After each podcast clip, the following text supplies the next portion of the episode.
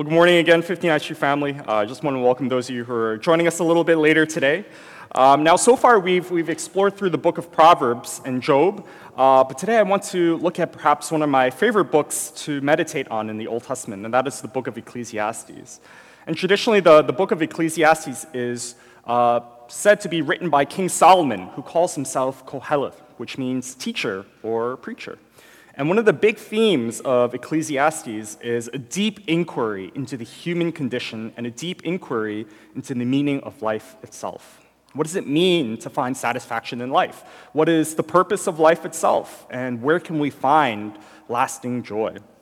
And the way that Ecclesiastes is written is, is, quite interesting because more often than not, rather than just pointing straight to the answer or giving you the answer itself of where you can find joy, Solomon takes a more of an indirect approach by telling us first where it cannot be found. And I believe this is incredibly instructive for us because by showing us where it cannot be found, it leaves us in a situation where we have to confront the idols in our lives. And I think one of the major reasons this book doesn't get the attention it deserves is because it really lays bare, if we read it, it really lays bare the condition of our hearts, even as believers, right? It exposes to us where we actually truly try to find joy in life. And so, as Solomon begins to kind of systematically dismantle our idols, it leaves us with a sense of hopelessness. It leaves us with a sense of maybe depression or doubt. But I think just as medicine is foul to the taste, but healing for our body, I think we should critically examine Ecclesiastes for what it's worth. And so as we read it, I think it might, it might stir up some negative emotions or thoughts, but let us look at it from a positive perspective. Let us look at it in the perspective of how this book can bring us back onto the right path with God. And so before we begin, I, I want to share a story um, I heard a long time ago that kind of mirrors the themes of, of um, Ecclesiastes. And the story takes place in a small village in Japan uh, where there was a very wise teacher. And this teacher had a favorite student who was about to go to Kyoto to serve as an advisor under the emperor. And so, as a parting gift, the student he, he handmade uh, an, an elegant porcelain cup with paintings of the local landscape. And so the student left, he gave the gift uh, to his teacher, and the wise teacher, he continued to teach. And every morning, as, as the teacher gathered with his students to eat breakfast, the teacher would take out his new favorite porcelain cup with a radiant smile, right? Not only was it beautiful to the eye, but it was also made by his favorite student. And so, day after day, week after week, month after month, in front of all his students, every single morning, he would tell them, There's no cup more beautiful and more meaningful than this.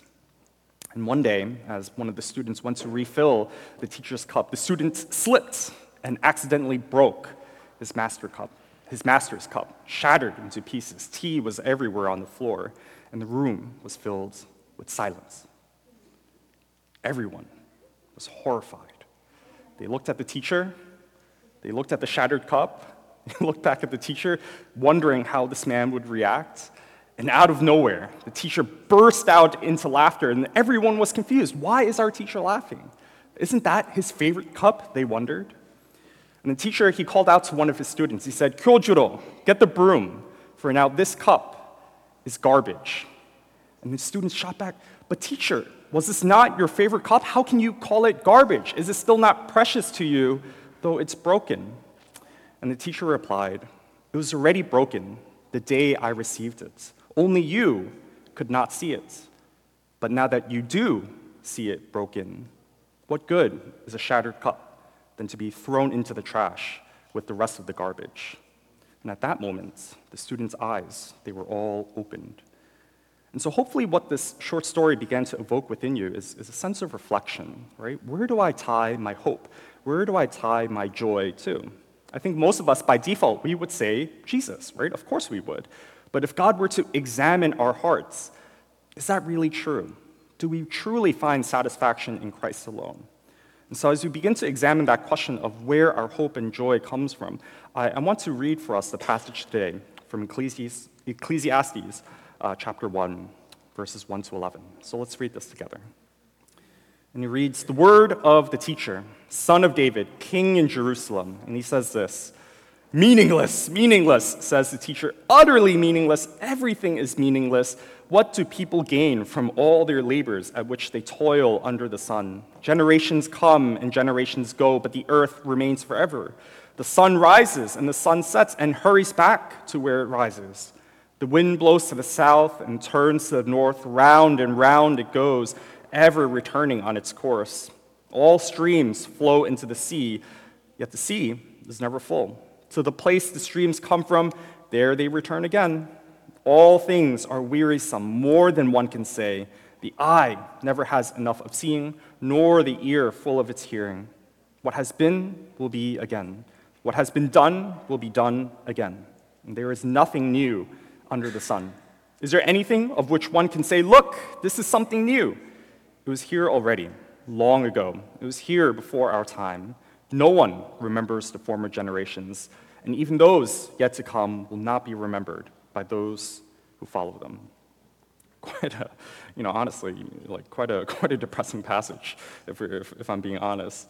And so, as the, as the book of Ecclesiastes starts, it, it presents to us, I think, one of the most quoted phrases uh, of the entire book, which is quite startling because it, it, runs against the grain of our daily strivings and our daily ambitions, right? It, it begins with a theme that actually runs throughout the, the entire book, where Solomon says, according to the NIV at least, meaningless, meaningless, utterly meaningless. Everything is meaningless. That's certainly one way uh, to capture uh, the audience, one way to dramatically start a book.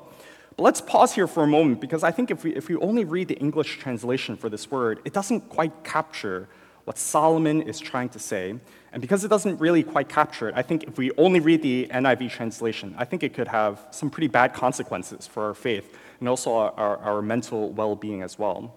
And the word here for meaningless, it actually doesn't really mean meaningless, is Hebrew word hebel or hevel, which at its core means vapor or breath. And so Solomon says that breath, breath, everything is but a vapor, but a breath. And since winter is most definitely coming, it's, it's always fun, right, to breathe out into the air. We watch our breath appear, and then it, again, disappears into the air. And this is the core of what Solomon is trying to say about the worlds that we live in. He's not saying that everything lacks meaning, but rather that everything lacks permanence in this world. He's saying that utterly everything in our life is transient, which means that everything comes and goes. Like the vapor we breathe out on a cold winter day, it looks solid and then quickly it vanishes away. And the reason that Solomon says this is not because he's being pessimistic about the world or that Solomon is going through a bout of depression, but when we look at our reality and our lives with wisdom and with clarity, we actually begin to understand what Solomon is exposing here that he's telling us the truth. You see, the thing is, compared to eternity, everything in our lives is like vapor. All things come and go in an instant. I used this illustration once um, during our Christmas service, I think like a year or two ago. But if, if you were to chart out the creation of the universe, uh, with you know, the start of the universe being January 1st and December 31st being the present day reality, right? If you were to compress the entire universal timeline into, into one year, do you know, how, do you know how, how soon humanity would have appeared on this timeline? It would have appeared less than one minute ago. Kind of crazy. Humans existed on this timeline one minute ago. In fact, on this timeline, Columbus arrived to America 1.2 seconds ago. And assuming we live up to 100 years, then our whole lifespan would equal to 0.23 seconds. 0.23 seconds. And to give you an estimate of, of how fast that is, if you blink your eye, that takes 0.4 seconds, which means every time you blink your eye, you know, 200 or so years pass by. That's very, very, very fast. And so, literally, on this grand timeline of eternity, all things literally are but a breath. And although this helps to put things into perspective, the deeper wisdom that Solomon wishes us to understand through the statement of all things being like vapor is that our lives are also marked by constant change. Solomon, in verses 5 to 6, he talks about the sun and the wind going back and forth, back and forth. And the reason why he brings this up is that the sun and the wind are actually metaphors for our lives. It's always marked by constant change. We move from periods of sorrow into periods of joy. But at the same time, we also move from periods of achievement into seasons of failure. Round and round we go, like the sun or the wind. Everything changes within us and around us, but the pattern of life stays the same up, down, up, down, up, down, up, down. And I think we're all very acutely aware of this piece of truth, intellectually at least. But how do we begin to apply this truth into our lives so that we can have a deeper walk with God?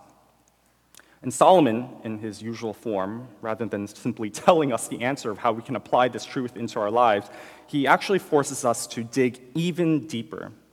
In verses 7 to 8, Solomon says, in my opinion at least, one of the wisest statements I've, I've heard in my life. He says this All streams flow into the sea, yet the sea is never full. To the place the stream comes from, there they return again. All things are wearisome, more than one can say. The eye never has enough of seeing, nor the ear full of its hearing.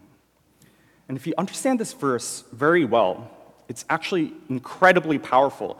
I've actually used this verse to witness to non believers. I actually use this verse uh, to witness to my own dad. Um, and the reason it's so powerful is because it speaks straight into the human condition.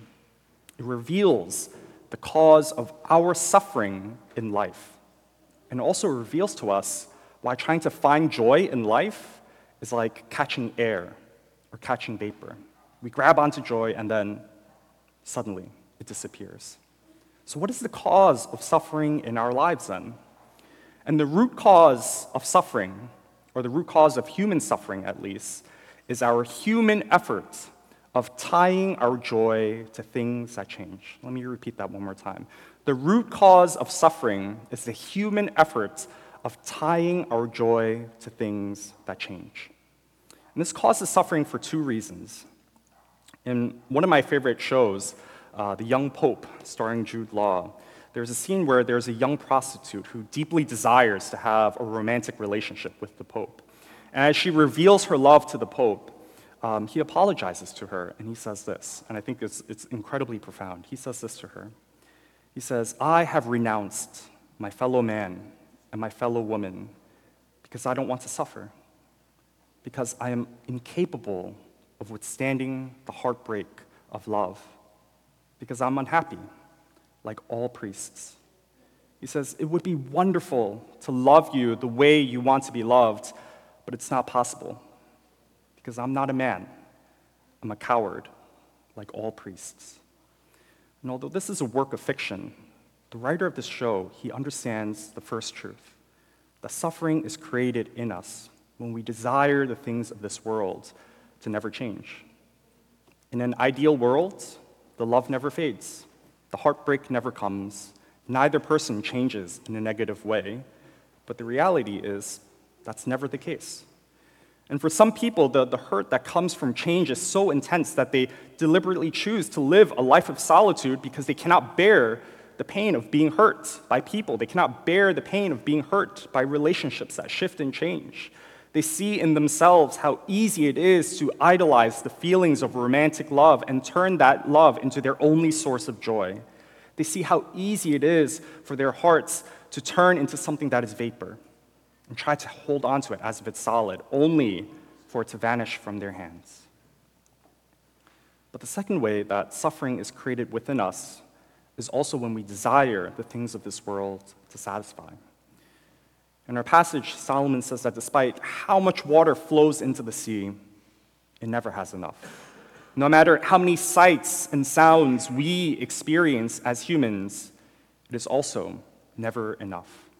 And this is a universal experience that all humans have, regardless of what you believe.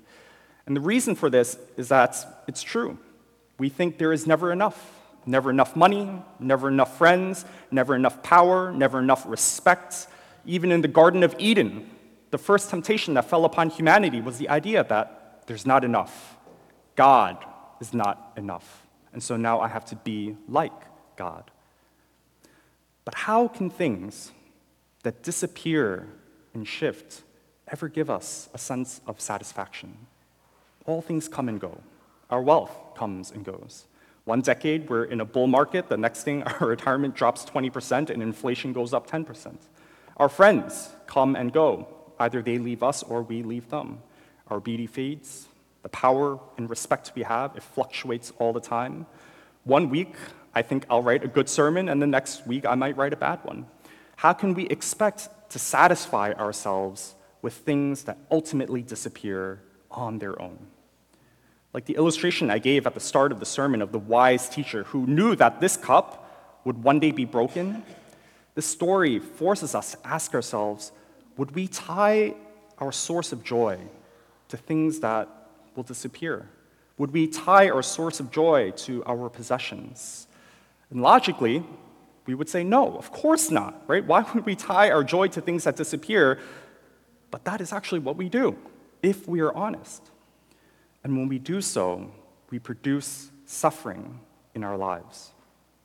And so, brothers and sisters, let us not continue to build our proverbial house on sand which shifts and changes. Let us not be foolish and root our joy in things that can vanish. Let us not store for ourselves, as Jesus says, treasures on earth which can be stolen or eaten by moth, but rather store for ourselves treasures in heaven and to find our joy fixed on God alone. But how do we do that? Well, the book of Ecclesiastes, unfortunately, it never answers that question satisfactorily. Uh, because Ecclesiastes by itself is incomplete, much like how the Old Testament is incomplete without the New Testament. And as you keep these themes of, of impermanence, as you keep these themes of suffering and, the, and what causes suffering, I want you, as you keep that in your mind, I, I want to read for us a story. And it's perhaps a story that you've heard many times, but hopefully this time you'll hear it with new ears.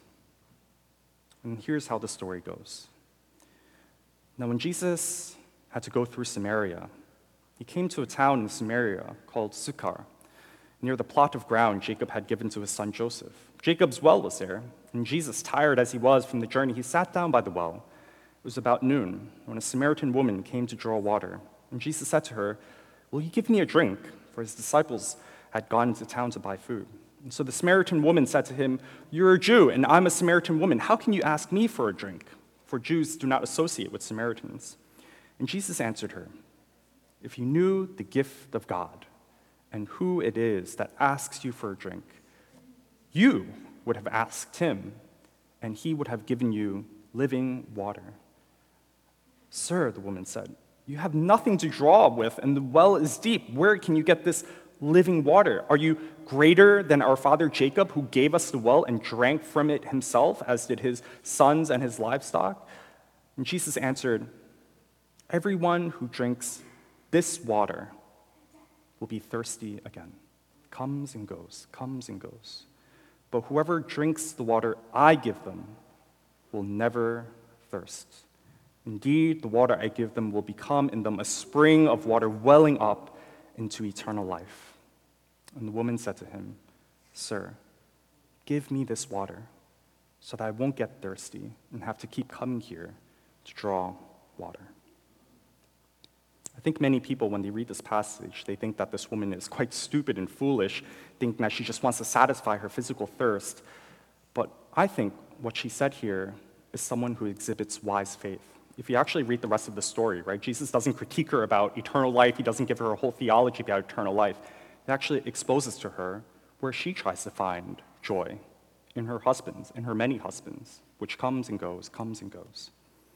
But she exhibits wise faith because she experiences the feelings of dissatisfaction. She experiences the feelings of emptiness in this life.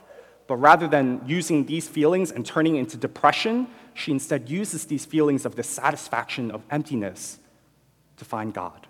You see, these feelings of impermanence, these feelings of never enough, it's actually a gift from God to direct us on the right path. It's supposed to point us to the person who can satisfy us, it points to the person who can give us steadfast joy. And if these feelings are gifts and pointers from God, then let us pray, just like the Samaritan woman, that Lord, give us your living water so that I no longer have to thirst for things that do not satisfy. Lord, give us your living water so I do not have to continually toil for a joy that vanishes as quickly as I get it. Lord, give me your living water so that I can find my satisfaction in you alone. All things change in life, but it's only God's love for you that never changes. You forget to pray, you forget to talk to God for a week, a month, an entire year, you stop reading your Bible because life gets too busy. Hey, maybe you stop coming to church altogether. But one day you turn your eyes back to God and you realize his love for you never changed, never increased, never decreased. It's a love that is always steadfast. A Jesuit priest, one day he was reflecting on Peter's betrayal of Jesus. And according to the Gospel of Luke, we read this. But Peter said, Man, I do not know what you're talking about. And at that moment, while he was still speaking, a rooster crew. And the Lord turned and looked straight at Peter. And Peter went outside and wept. The Jesuit priest, he said this I always had this uneasy feeling that Christ wanted to look, wanted me to look at him. And I would not. I would talk to Christ, but I, I would always look away when Christ was looking at me because I was afraid.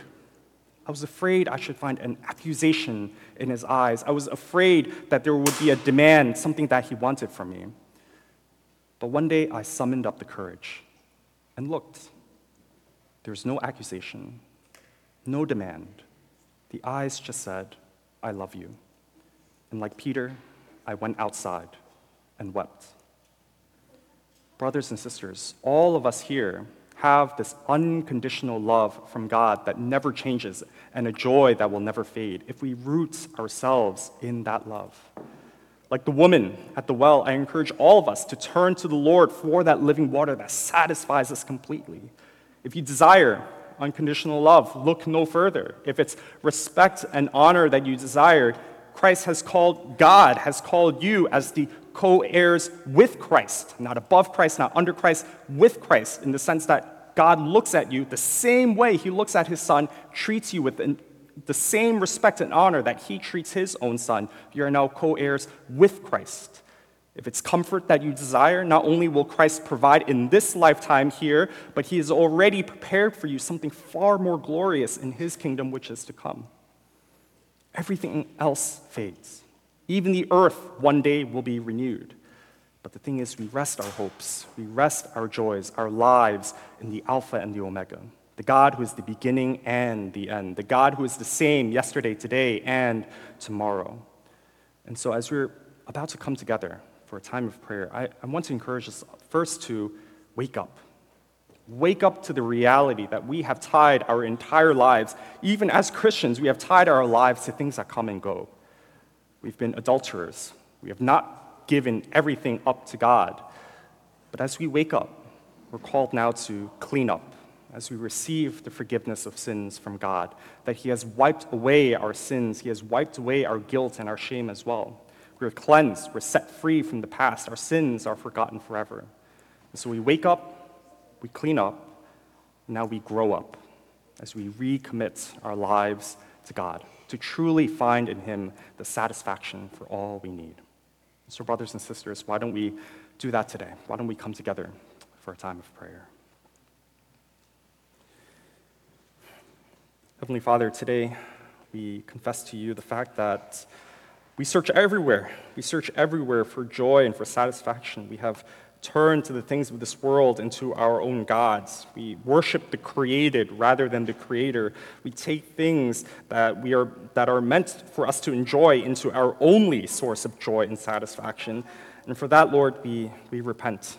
We repent to you knowing that we have not given you our whole hearts. We hide parts of ourselves from you because we are afraid. We are cowards. We are afraid of being let down even by you. But you have shown us on the cross that there is nothing that can separate us from you. You came down to live with us. You walked around with us. You healed us. You have lifted yourself on the cross for us. And on the cross, you have died for us. We acknowledge that you descended into hell on our behalf. And as you rose from the grave, you have set us free even from death itself. And so, Lord, if you would only allow that mustard seed of faith of ours to grow, if you will develop within us the courage to give our whole lives to you, Only then will we taste this living water that you have promised. Father, I'm reminded of, of what you've told us in Psalm 34 to taste and see that the Lord is good, and how happy is the one who takes refuge in him. And as we're about to take of, partake of communion later today, Father, I pray that you will let us taste, that you will let us see how you're good to us, even today. And pray all of this in your precious Son's name. Amen.